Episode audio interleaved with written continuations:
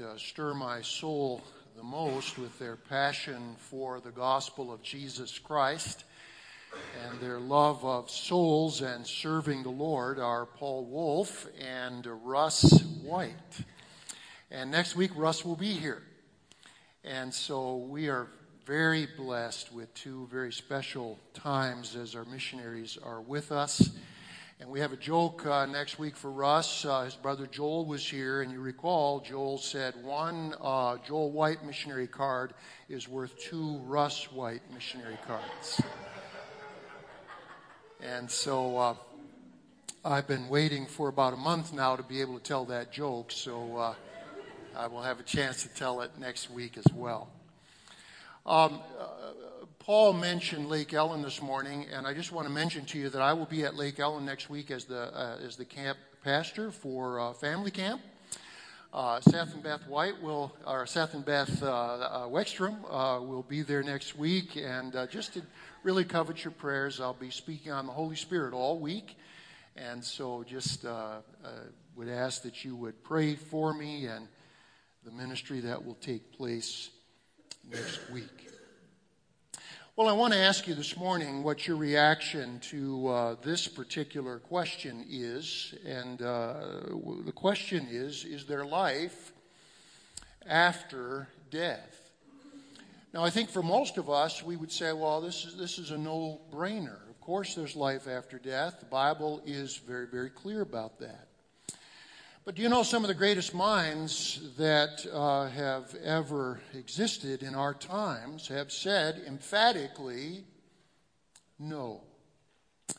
For example, the astronomer Carl Sagan, who was host of the well watched program Cosmos, often said in his introduction to that program, and you probably know these words the cosmos is all that ever was and all that ever will be, period.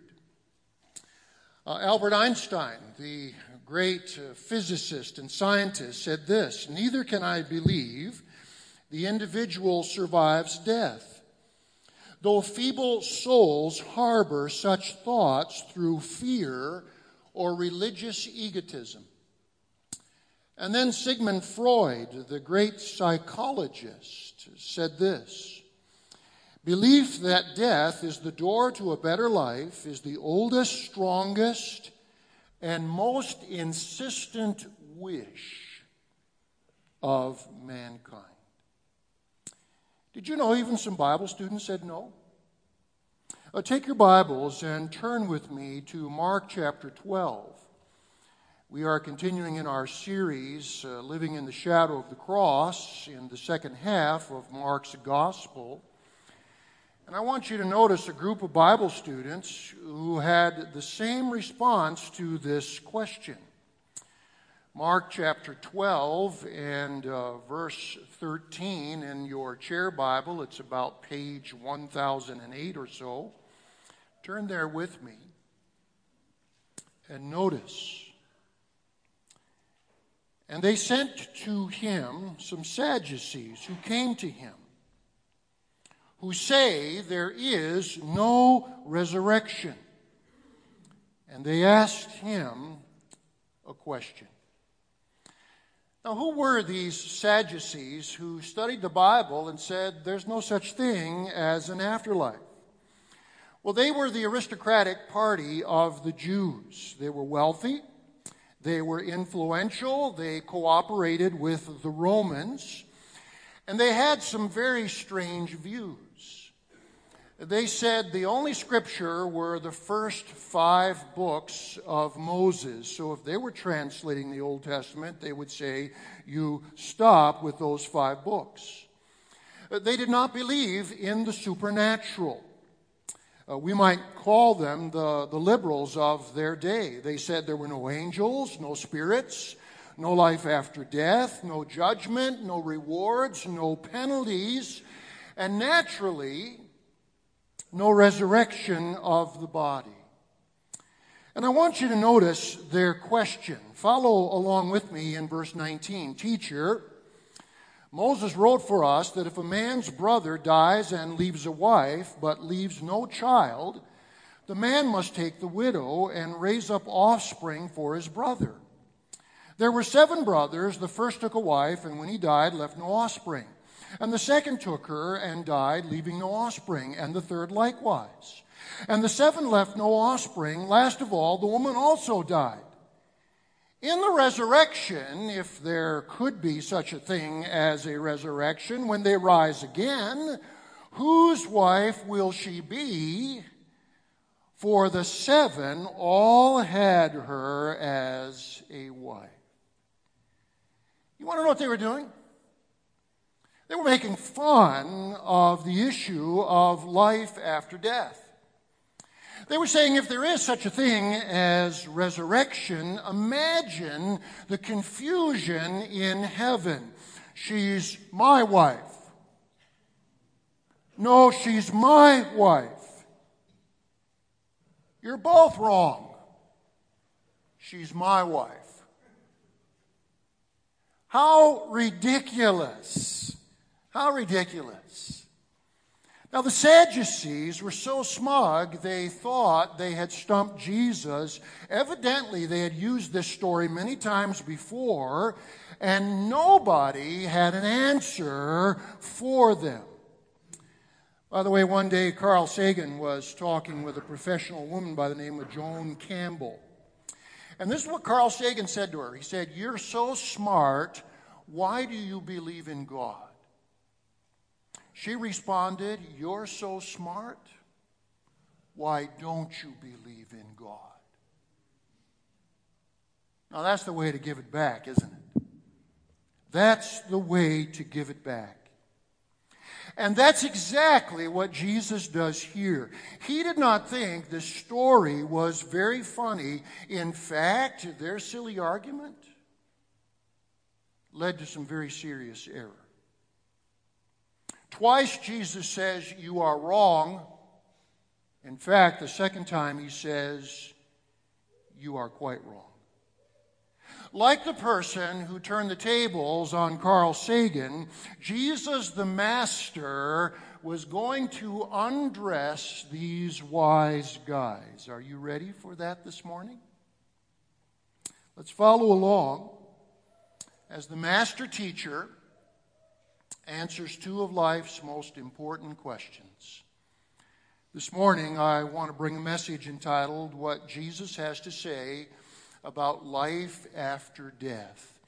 And the very first question that he is going to answer for us is this one Is there life after death?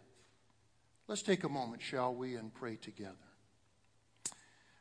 Father, perhaps no more important issue do we need clarity on than is there life beyond the grave. And we're thankful that the authoritative uh, teacher, our wonderful Savior, said, I'm the only one that has come down from heaven. I'm the only one who is going back to heaven before my followers will follow me.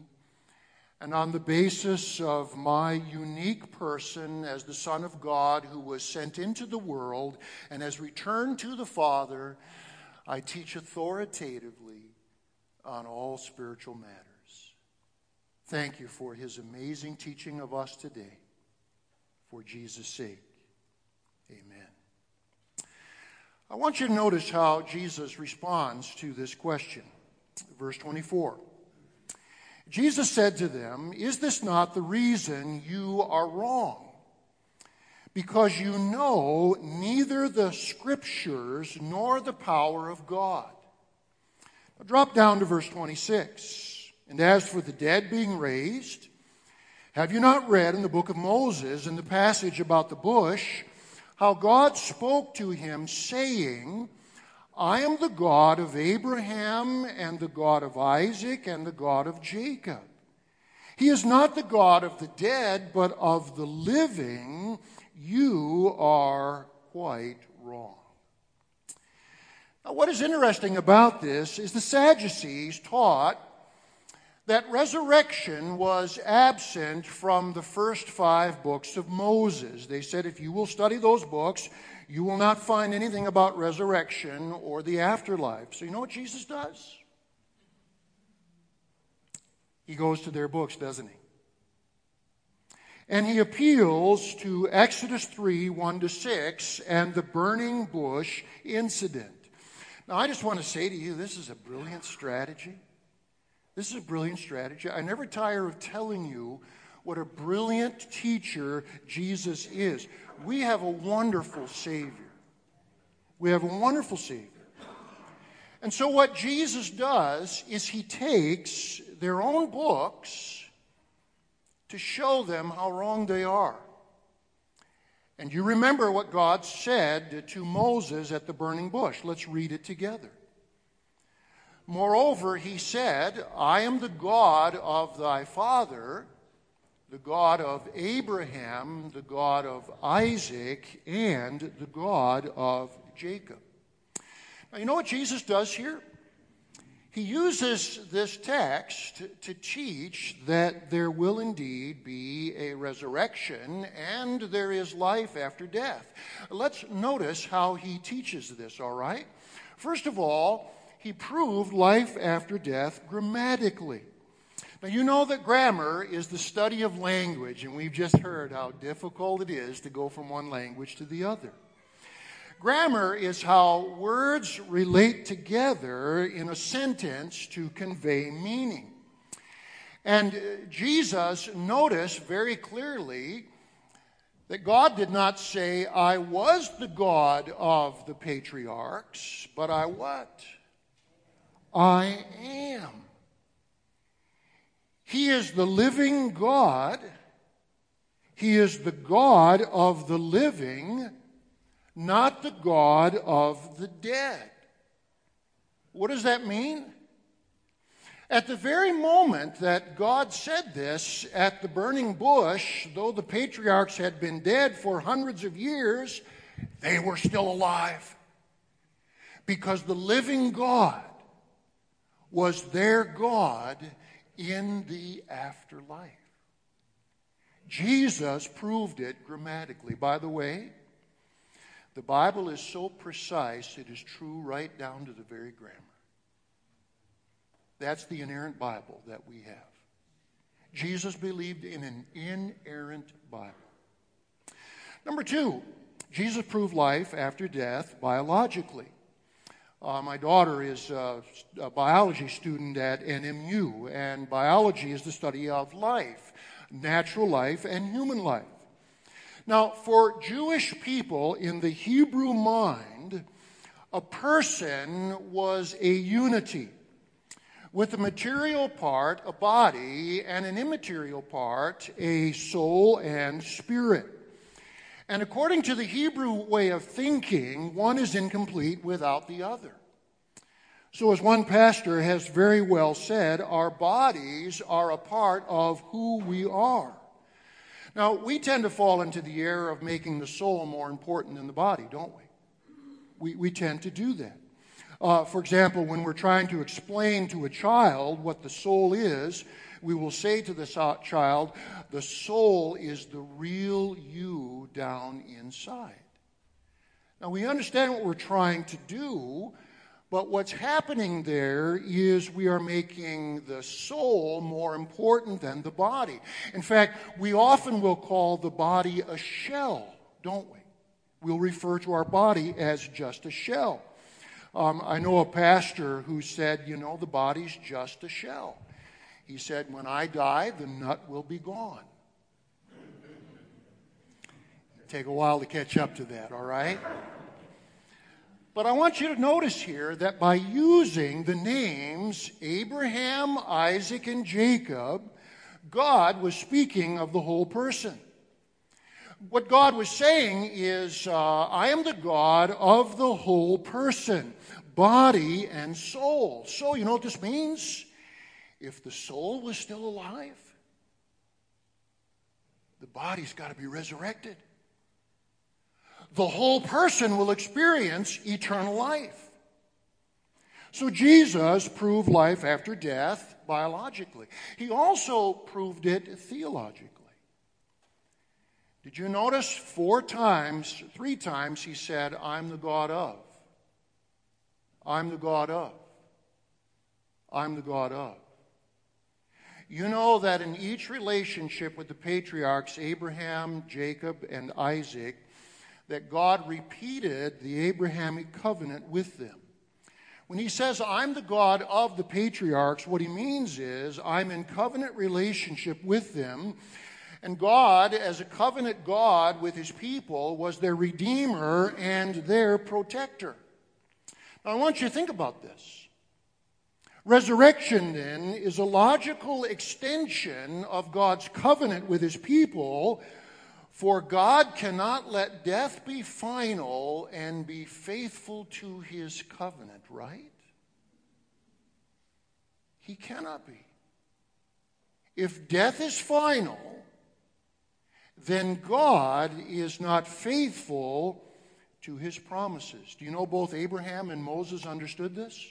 How much of the promised land did Abraham own when he died? He owned a grave. He owned a cemetery plot. How much of the promised land did Moses put his feet on? Zero. Moses was disqualified from entering into the promised land. They all, both of them died before they ever experienced any of God's earthly promises. But you know what? Death did not bother them. It didn't bother them at all because they died in faith looking forward to a heavenly city built by God. They knew God's promises demanded eternal life in a heavenly kingdom. Now, what an incredible thing. Out of one verse, Jesus, in an amazing way, says there must be life after death and there must be resurrection. In 400 BC, the renowned philosopher Socrates was sentenced to death. He had fallen out of favor with the authorities and he was executed by poisoning. You may know the story. After drinking the poison hemlock, Socrates, the great philosopher, lay down to die, and his friends gathered around him. And they said, Shall we live again? Socrates' response was, I hope so, but no man can know. And then Socrates died and he's never been heard from again. 433 years later, another great teacher walked the earth. He too was sentenced to die. People asked him the very same question Shall we live again? He said, grammatically, yes. Biologically, Yes. Theologically? Yes. They executed him by crucifixion. They laid him in a tomb. Three days later, he rose again. And he said, I told you so.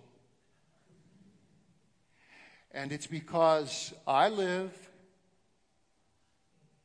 that you too shall live.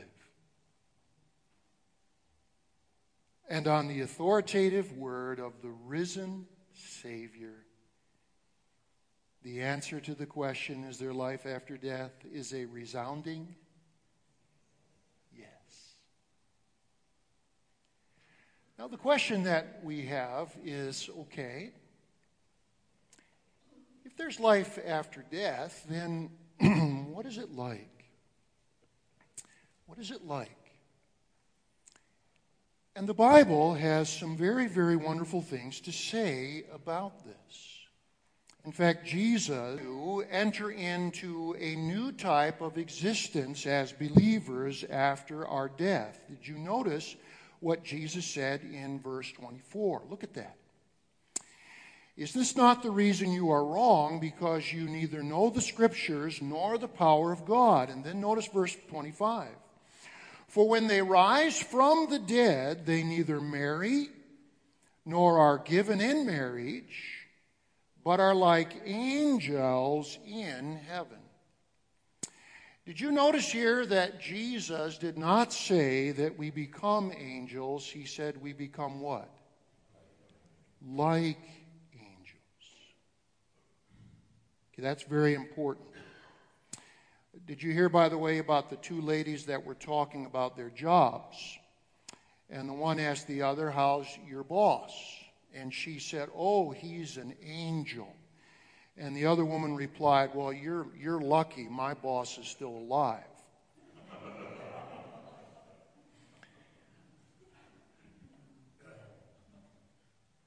and that's a wives' tale, isn't it? that we become angels. That comes from a famous movie, doesn't it? No, what Jesus meant was this our resurrection bodies will be similar to angels. The point is that we are going to experience a new existence. We are immortal like the angels are. We will be like them. So that ranges a, a, a whole lot of questions. Will we have wings? Will we recognize each other? Will we be married? Or will we be sexless? And the Bible gives us some wonderful answers to some of these questions. And so let me share some of the answers with the second question here because uh, the New Testament fleshes out what Jesus talked about here when he said, We will have a new type of existence. We will be immortal like the angels are immortal. But let's look at some of the answers to this question, okay? First of all, I want you to notice that the Bible teaches us that believers will have a spiritual body. In 1 Corinthians 15:50 it says, "Flesh and blood cannot inherit the kingdom of heaven." All of us know that Jesus had a body that could materialize through doors. One second he was not there. In the next moment he was there. What the Bible is teaching us is this when we receive our spiritual bodies, it will not be limited by space and by time. Do you know what Pastor Kent Hughes said, who used to pastor the College Avenue Church in Wheaton? He said, I think in heaven we will be able to move around with the speed of thought. We will be in one place we want to be in another place because we have a spiritual body that is not limited by space and time. We'll be able to move that quickly. Now, I'm not sure if Pastor Kent Hughes is right on that, but I do know this our immortal existence will not be limited by space nor time. Aren't those the two things that constantly interrupt our relationships here? What a wonderful thing that will be. Uh, number two, believers will be recognizable. Okay? Uh, one of the questions that we have is will we know each other in heaven? And I like what one pastor has said I know you now, and I'm not going to be a bigger fool in heaven than I am now. Right? But there will be a difference. Jesus was not always recognized at first, was he? The spiritual body was different in many ways. But when Jesus said to Mary Magdalene, Mary, did she know him? Yes, yes she did. and we will know each other in heaven. There's no question about that. I'll have a much longer time to visit with my friend Paul and Robina and to find out all about what went on in Papua New Guinea. We will know each other. Thirdly, believers will have their individuality preserved. I will have all in heaven that makes me properly me. So when you see me, I will be all that makes Brian Brian, but more than that. I will be the best me that I can be. I will be the Brian God intended me to be that I am often not in this life. Uh, somebody went to the renowned pastor of Dallas, Texas, W. Criswell, and they said, Will we know each other when we get to heaven? You know what he said? He said, We won't really know each other until we get to heaven. You know what the Bible says in 1 Corinthians 13? Then I shall know fully, even as I am fully known. Think about what that means. I will know my wife Ellen to a depth I could not possibly know her now. I have learned many things in our 27 years of marriage about my wife. I've learned new things about her, understood her in a greater way, and her me. But I will not really know her to the depth possible until we both are in heaven. What an amazing thing. Next, believers will be one happy family. Did you notice here that Jesus says that we will be, in verse 24, like the angels? Now, you know what that means?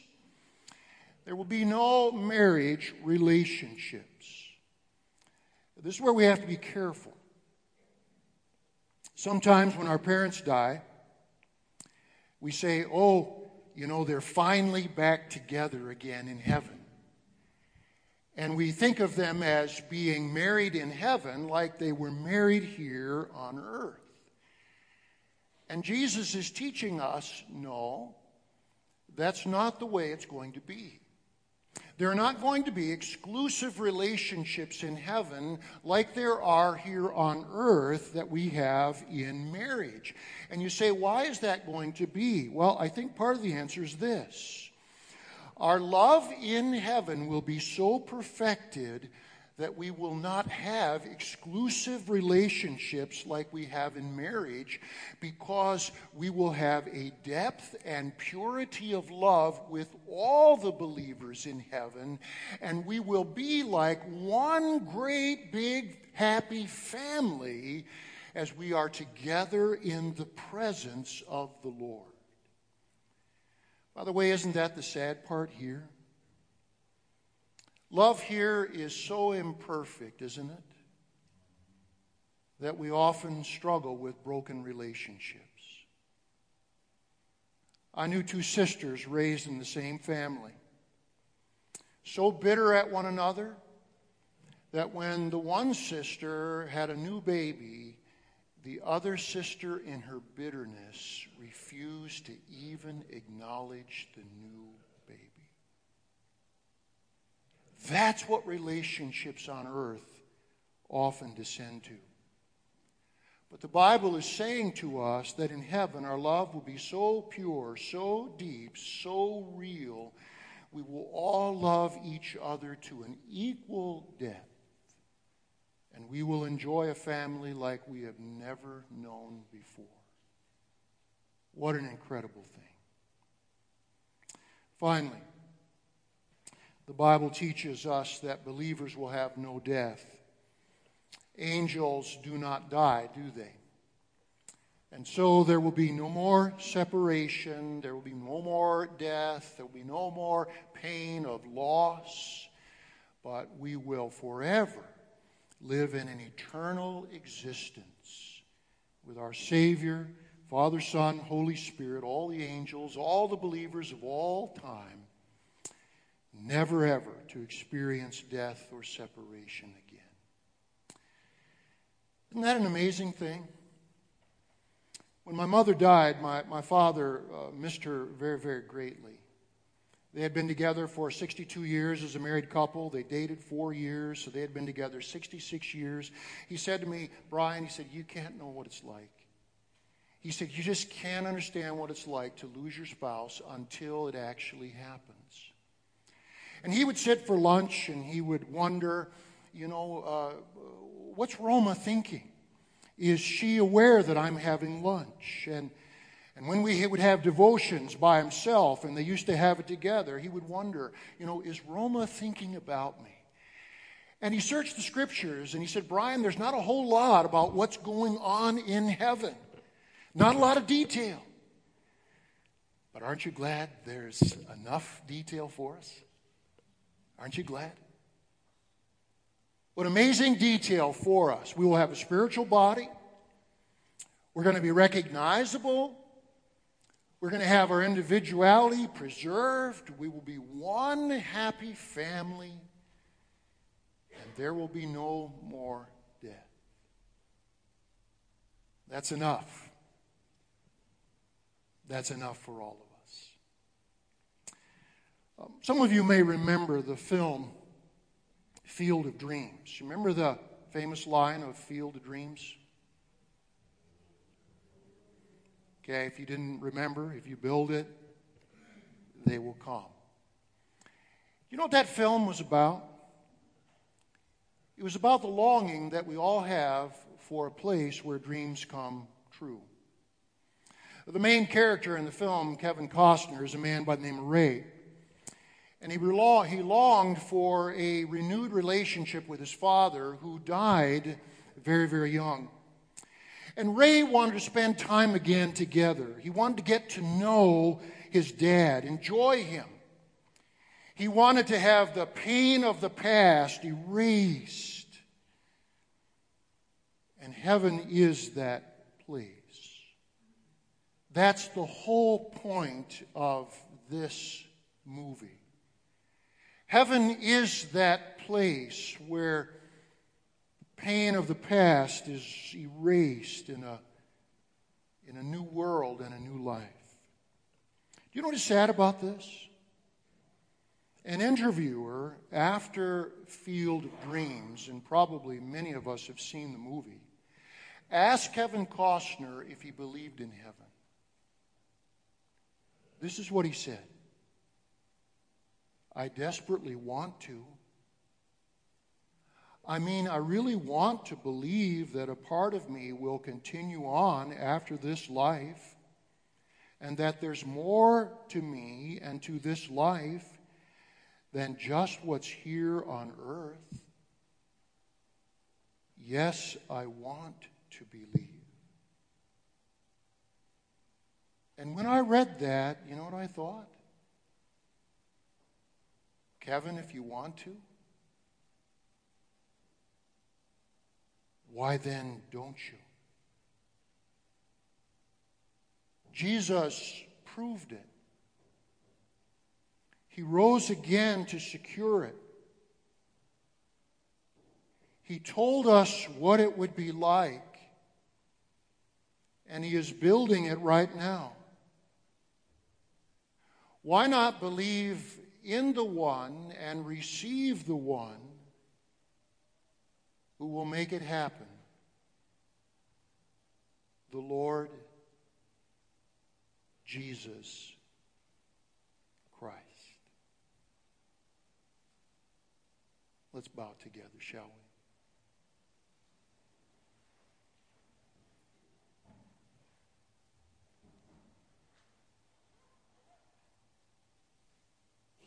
In just a moment, we are going to gather around the Lord's table. And as our heads are bowed and our eyes are closed, maybe you are here today and you are uncertain about your eternal destiny.